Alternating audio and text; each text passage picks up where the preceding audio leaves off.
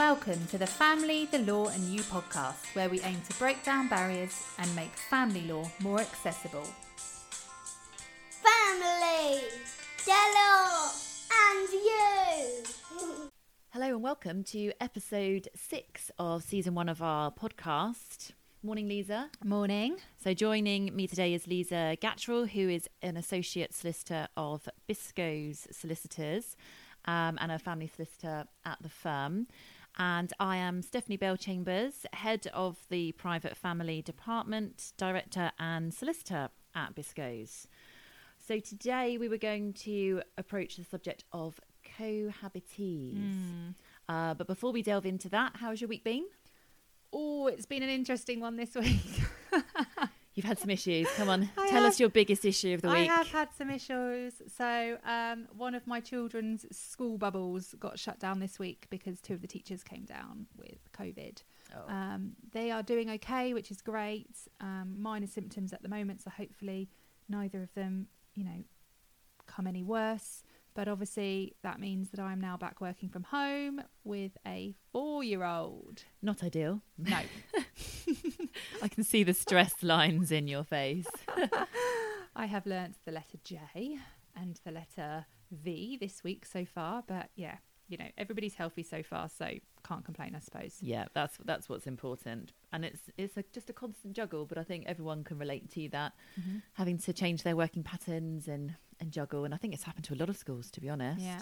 Um, all around the country where Yeah. people are having to continue. I think Portsmouth at the moment, I've heard a few of the schools are definitely having issues. Yeah, I think everyone's just clinging on for dear life until they break up for Christmas. Then everyone can have that Christmas break. And I just think everyone's tired, aren't they? Yeah, everyone's definitely. exhausted from this year, and everyone's just hoping for a better 2021, which Yes, please. hopefully it will be. You know, we've had so many good news stories with the vaccines and everything, so just fingers crossed for that. Yeah. So how's your week been? Not too bad, pretty good. So I think we spoke about was it in episode five where this year was the first year I was going to bring an elf into the house. Mm-hmm. So what are we? Is it the tenth today, tenth of December that we're recording this? Uh, so we're ten days in. My enthusiasm hasn't waned yet, uh, but give it another ten days and I might be on the edge. I've had a couple of nights where I've nearly forgotten to do something with him. Mm-hmm. I bought a really big elf as well. I don't know why. I've seen everyone else has got the small ones that are really bendy. For some reason, I bought a large, a really large elf. So you can't put him into very many positions, but he does have Velcro hands. So he has swung from the lights. I think the best thing was because we went to see Santa yesterday, and um, my eldest told Santa about what some of the things the elf has done. He's called Blinks, and he was playing a game of tennis the other day. so he'd set up a quasi net on the living room floor. He had a racket, and there was another soft elf toy um, under the tree. So he had another racket in his hand with balls scattered around the living room. So he remembered that. So that's so I feel I feel vindicated that it was a good thing to do because he's actually regurgitated a memory. So mum tick for me. Yeah, definitely. Mum points. Whether he comes back next year is another story. we'll think about it. We'll think about it. Okay, so let's go back to today's topic. Today's topic is cohabitees. So living together in a relationship. What problems may arise or how can we avoid those problems? What types of problems do you see? And I'm, I'm guessing, you know, we see it at the end of the relationship, which is where the problems normally come. So what problems do you see? Yeah, I think that's one of the major issues is that people often don't think about how they own property, you know, whose name the debts are in, whose name the car's in, until they separate and then they're trying to sort it out.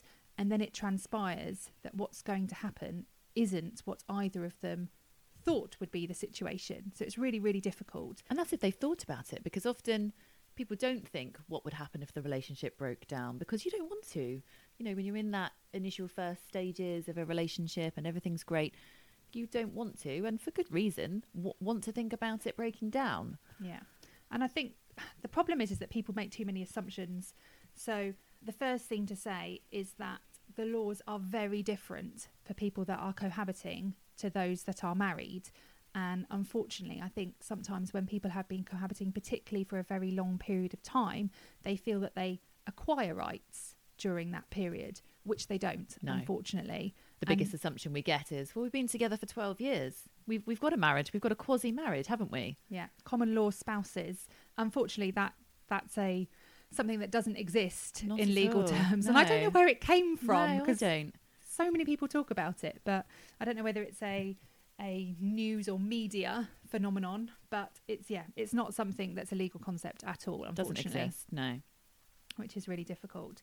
So, main problems then. I mean, first of all, most probably the house. Yeah, where they're living, whose is it, or is it in their joint names, how they own it, Yeah. and what's going to happen moving forward after the relationship.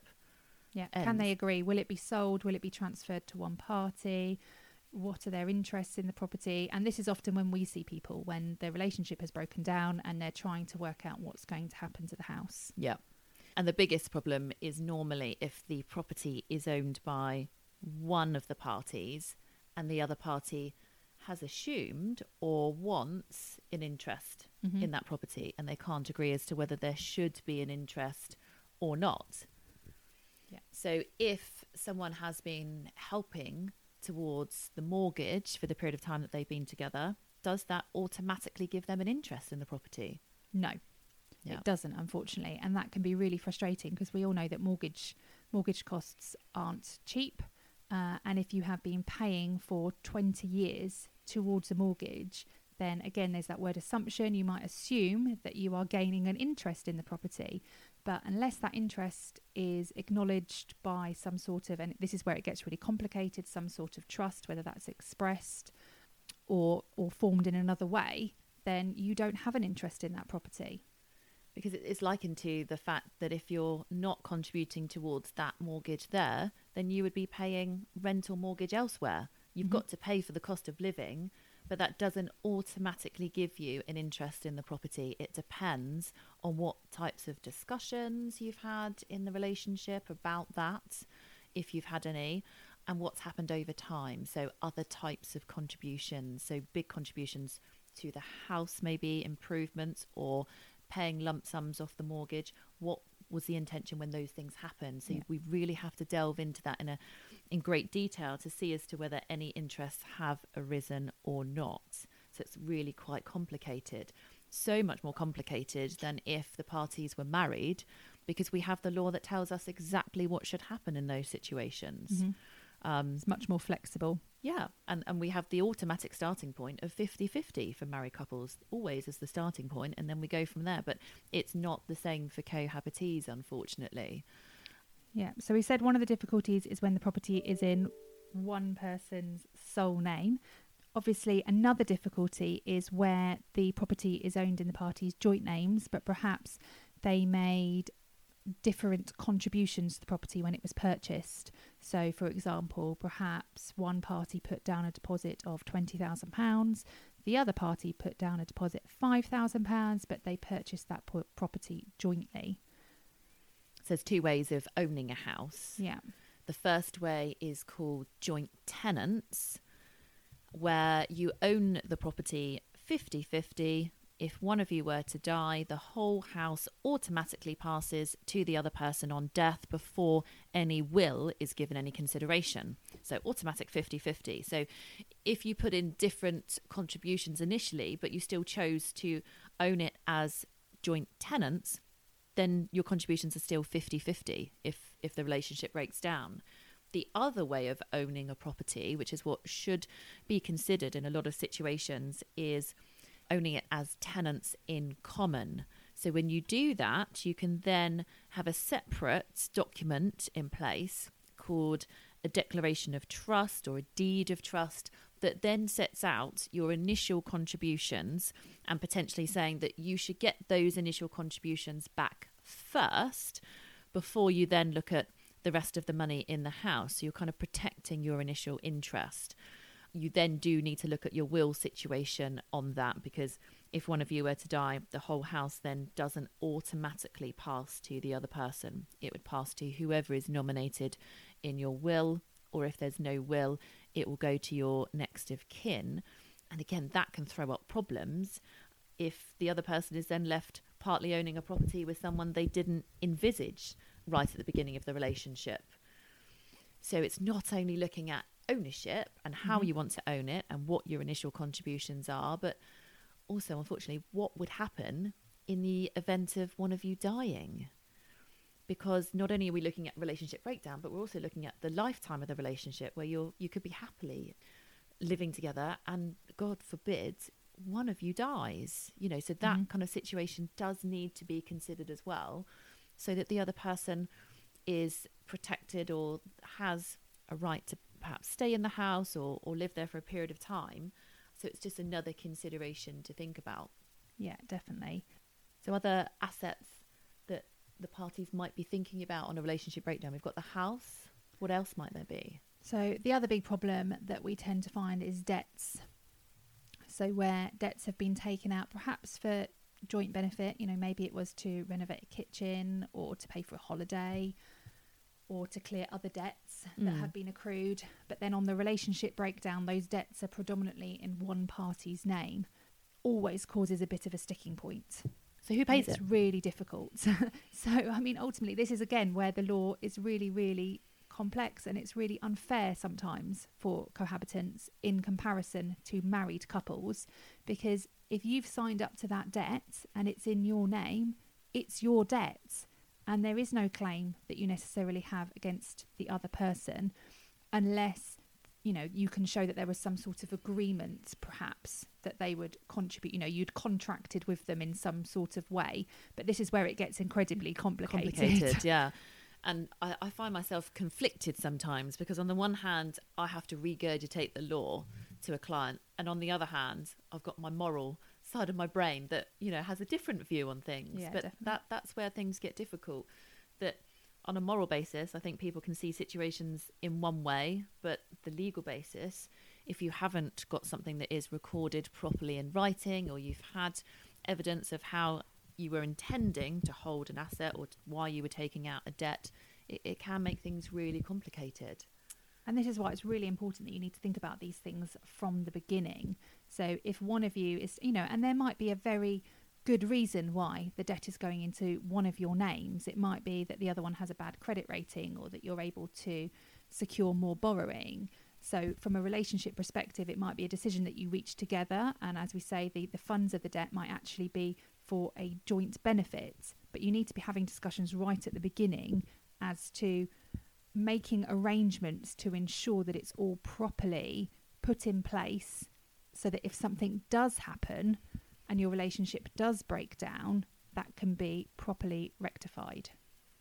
And that's the problem. We only see it when it goes wrong. If we had a pound for every time that we, we see these types of situations, we'd be hugely rich.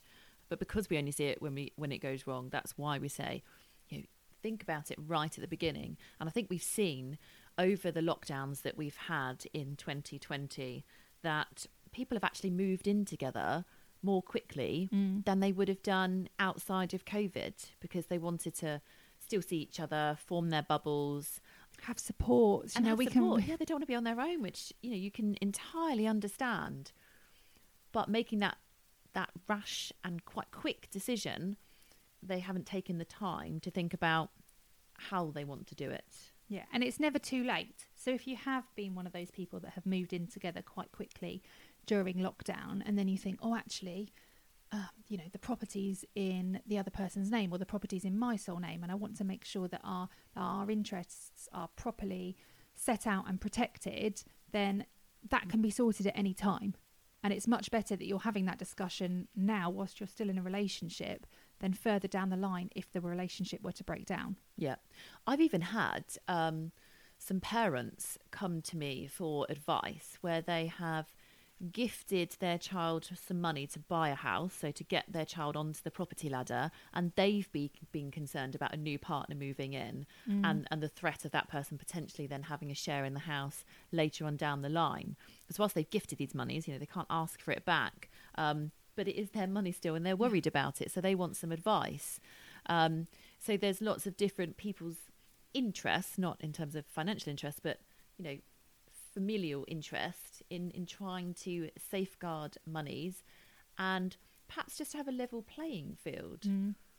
Because I don't think it should be expected that if someone moves in for a couple of months, or if there's six months or a twelve month relationship, that they should get any automatic right to any money in the property or, or any of the other assets. So it's having those discussions earlier on um, to try and prevent this later on down the line, because then there could be the issue between the parents and their child, child, Mm. you know, adult child, who they've gifted monies to. And you just want to avoid all of that. And if the adult child can say to their parents, "Look, I've put an agreement in place. I've protected the house, my interest, your gift that you gave me, so you don't need to worry." Mm. You know, so it stops problems there as well, and they can just focus on their relationship, you know, and allow that to blossom.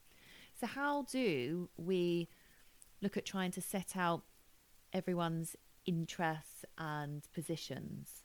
So there's a couple of different ways that you can do it. The first one is if you have a property and you just want to deal with the property, then you can have a declaration of trust drawn up.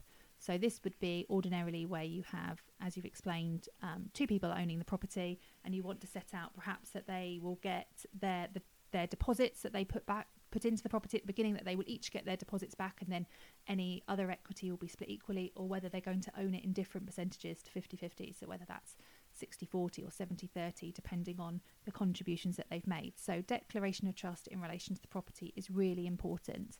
But you can also have cohabitation agreements drawn up. And these are brilliant documents for people that are moving in together because they are bespoke to that relationship and they can set out all of the agreements regarding everything. So, the property, any children, the uh, any debts, uh, contributions to outgoings, so how they manage that, bank accounts, whether they should have a joint bank account or individual ones. and what will happen on separation. So if they were to separate, who gets first refusal to live in the property? Will it be, you know, will it be transferred to one party if they can buy out the other party's interest, or is it a case that the property will just go straight on the market? Or if it's already owned by one of the parties in their sole name and the it's being recorded in the cohabitation agreement that they will always own the property, the other party's never going to acquire any form of interest, how long that person should have until they leave the property. You know, to have a window to pack up, go, Mhm. and move on. It, it really depends on each relationship's circumstances and what they're both intending at the beginning. But by recording those intentions, it then allows for a smoother transition later on down the line, should the worst happen in terms of the relationship breaking down. Yeah, it's about making sure that you're on the same page at the beginning so that everybody's expectations are the same and you both know exactly where you stand. Yeah, and that ultimately is going to help the relationship because you're then not wondering or having arguments later on down the line about who does own what and whether one person has the right to choose the colour of the, the walls and things like that because they think it's theirs or it's not theirs. Mm. If you've recorded at the beginning how you see the relationship going, then you don't have to talk about it again, do you? You've done it, you've parked it.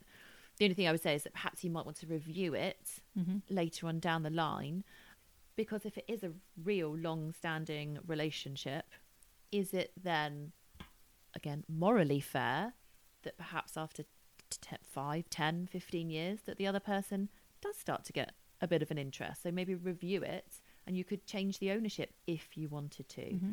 into your joint names tenants in common probably so that you, you're on more of an even keel. But that that's a pure decision you know for the parties to make as to what they're investing into this relationship and again that that comes back to the other question of, of death you know god forbid if one of them were to die after a long-standing relationship would you want your partner to be able to remain living in the property if you owned it solely and what you may want to have in your will so it's to review these documents later on down the line i think is always a good idea Yeah, at, definitely. at interval periods.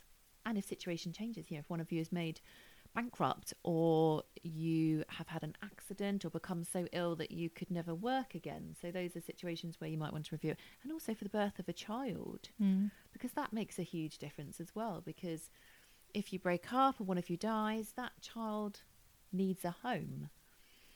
Um, and there are other niche applications that could be made on the breakdown of a relationship where there is a child involved under the Children Act 1989. But again, they're very niche, so it's far better to have thought about some of these scenarios up front or whilst they're happening and record your intentions than have to try and deal with the fallout later on down the line. Oh, definitely. Because if you're dealing with it further down the line and you're having to make applications to court, then you're spending huge amounts of money trying to sort all of this out. Whereas you could have had these discussions right at the beginning, had a agreement drawn up for a fraction of the cost, and it would have resolved all the issues for you. Absolutely. So is a cohabitation agreement 100% legally binding? It depends on the particular clause that you're looking at within the cohabitation contract. So, for example, if you are looking at the property clause and that contradicts a declaration of trust or the documentation that's at that's at the land registry, then you might find yourself in muddy water. So it's ensuring that that's all properly drafted and properly reflected at the land registry. If we're looking at things like debts, then the the agreement in itself doesn't allow you to 100% enforce it, but it gives you enforcement routes that you wouldn't have If you if didn't you have didn't the agreement, have the in, the agreement in the place. first place. Yeah. So it certainly gives you options that you wouldn't have if that agreement wasn't there. But they're probably a bit too long winded and a bit too complicated to go into in too much detail. Yeah, as to how right you would now. enforce. But it's far better to have something in place than to have nothing at all. Absolutely. And I mean, to be honest, the benefit of having an agreement is that if you have sat down and you have properly thought about this agreement and you have both received legal advice on the agreement, then the reality is is that you're more likely to stick to it because you know what's going to happen if you separate. Everybody has been, you know, you're both on the same page, so the likelihood of a dispute further down the line is significantly reduced. Yeah. So we're, upon a breakup, does one party have a right to try and pursue the other person's other assets, their savings, their pensions, because No. they've been together for such a long period of time? No, and this is where this is where being married is so different, particularly in relation to pensions. Obviously, there are pension sharing orders, etc., that can be made, but that is only in relation to married couples. So, if you are not married, there are no pension claims that you can make.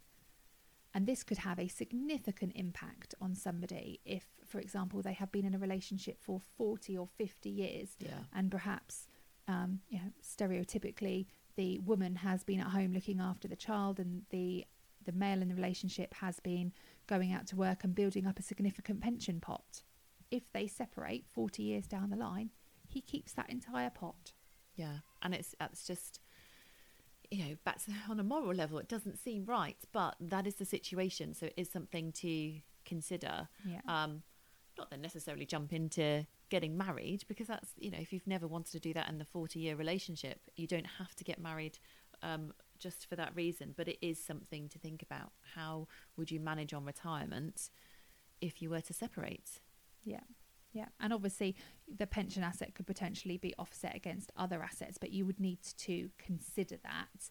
So, you know, it may be that you decided that the, I'm going to say woman again in this relationship, perhaps has a higher interest in the property, for example, so that she has that, that pot that she can access on retirement if necessary, because you're not getting married and you know that the other party is going to have a significant pension that they will be able to access. But this is something that's going to require very specific advice. Yeah, because it's very really difficult to compare pension assets with capital assets because they're two totally different types of assets. And yeah, and if we were looking at married couples, we, you know, we would hopefully stay really, you know, well clear of this. But it's one of those things that you, you know, it's an option for you, but you need you need advice. You need to be speaking to somebody about it who can give you advice on your specific circumstances. Yeah.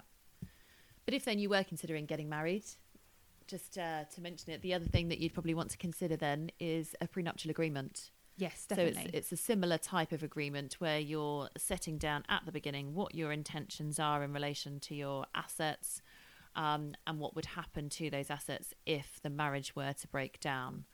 Um, so that is another type of agreement that you can have. Yeah, and if you've really got- useful. if you've got a cohabitation agreement and you do get married, your cohabitation agreement doesn't miraculously switch into a prenuptial agreement. You do have to have a separate document drafted in contemplation of the marriage. Yeah, but it, it, there's agreements out there that are really u- useful. And Yeah, again, it's about getting advice upfront for both of you. Really, it's to protect both of you longer term and trying to avoid any disputes that could then cost a lot of money, take a long time, and and really sour things, which has to be avoided, particularly if there are children around. Yeah, because if you're separating, the children still need to see you both. provided there's no safety concerns and, and pass between your two houses. So that needs to be as smooth as possible. So, top tips when dealing with a new relationship or you've been in a relationship for a while and you're thinking about buying a house together or moving into one of the person's house. Top tip I think you have to have these discussions. So as we've explained, you need to sit down, you need to be very open about what your thoughts are. You know, who's going to own the property? Is the other party going to have any interest? What is their interest going to be? What are you going to do about contents? You know, if you're purchasing a sofa together or if one party's brought the sofa to the mm-hmm. relationship, you need to have all of these discussions so that you can ensure that you are both on the same page and that neither of you are making any assumptions that are perhaps different to the assumption that the other party is making. So it's about being full, you know, full and frank, open right at the beginning as to what it is that you would want to happen if you were to separate. Yeah, get some advice. Go and see a family solicitor and or talk it through as well with your conveyancing solicitor if you're buying a house together. Mm-hmm. Raise these points with them and they can either advise or signpost you on. Yeah, definitely. So what about you? Any more top tips? Probably communication. It's the Yeah. same as you said. Talk about it, talk it through. And relationships work better when there is great communication from the start and throughout. And when you've been perhaps thrust into um, living together because of COVID, you know, just take a step back now, now that things have calmed down a bit, and just think it through and say, right, what are our longer term plans? What are our longer term intentions? Let's just get it recorded down mm-hmm. because we want to make this relationship work and then we can park it and, and live our life. Yeah, and hopefully never have to use it. Exactly. Yeah. Great. Okay. Thank you very much for that. And we will have a break over the Christmas period and come back with season two in the new year. Yeah, brilliant. Happy Christmas, everyone. Happy Christmas.